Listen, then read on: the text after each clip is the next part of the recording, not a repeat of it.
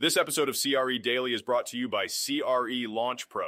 If you're interested in taking your investment skills to the next level with video tutorials, spreadsheets, downloads, and more, go to CRELaunchPro.com to get started today. Today, we're diving into the dynamic world of office spaces and the creative challenges that lie ahead for the American office building landscape. Before the pandemic, office use was already evolving with vacancy rates ranging from 12% to 25% in different markets.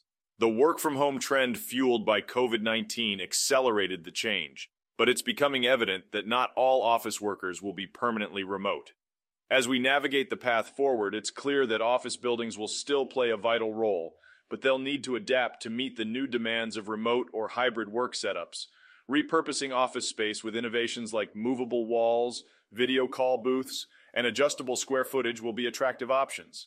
Landlords who fail to make these necessary adjustments have already seen defaults on large office buildings. For some cities, the shift in office space demand poses a challenge akin to the decline of light industry that hollowed out urban cores in the past. The traditional high rise with one large tenant may no longer be feasible in places like Philadelphia, New York, San Francisco, Denver, and Boston. So, what do we do with all this excess office space?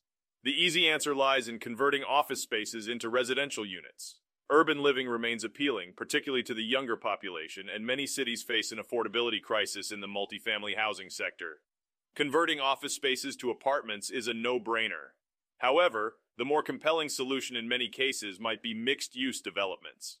Across the globe, we see successful integration of offices, medical facilities, retail, and residential units in high-rise buildings like the Burj Khalifa in Dubai. The balance and diversity of these mixed-use structures present enormous potential. While some office conversions have begun, several obstacles must be addressed to avoid new eras of blight in our downtowns.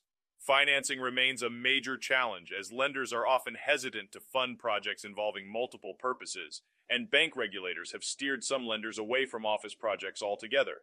Additionally, diverse and complex local regulations on land use, development, and redevelopment can hinder large-scale conversions.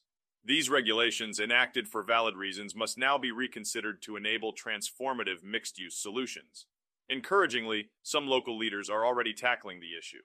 New York City, for instance, has established an Office Adaptive Reuse Task Force with concrete recommendations for converting 100 million square feet of office space. However, we need more than just local efforts. The Federal Reserve must step in to facilitate multi-use development lending, and the federal government should incentivize repurposing underutilized office spaces for residential and mixed-use projects. By upgrading regulations and zoning, we can ignite a new cycle of American dynamism that extends far beyond just offices and homes. As the landscape shifts, we must approach this challenge with creativity, vision, and collaboration. The office building transformation has the potential to redefine our cities, invigorate our communities, and drive America's progress into the future. Stay tuned as we explore more insights and updates on the ever-changing world of commercial real estate. This is Tyler Cauble, signing off.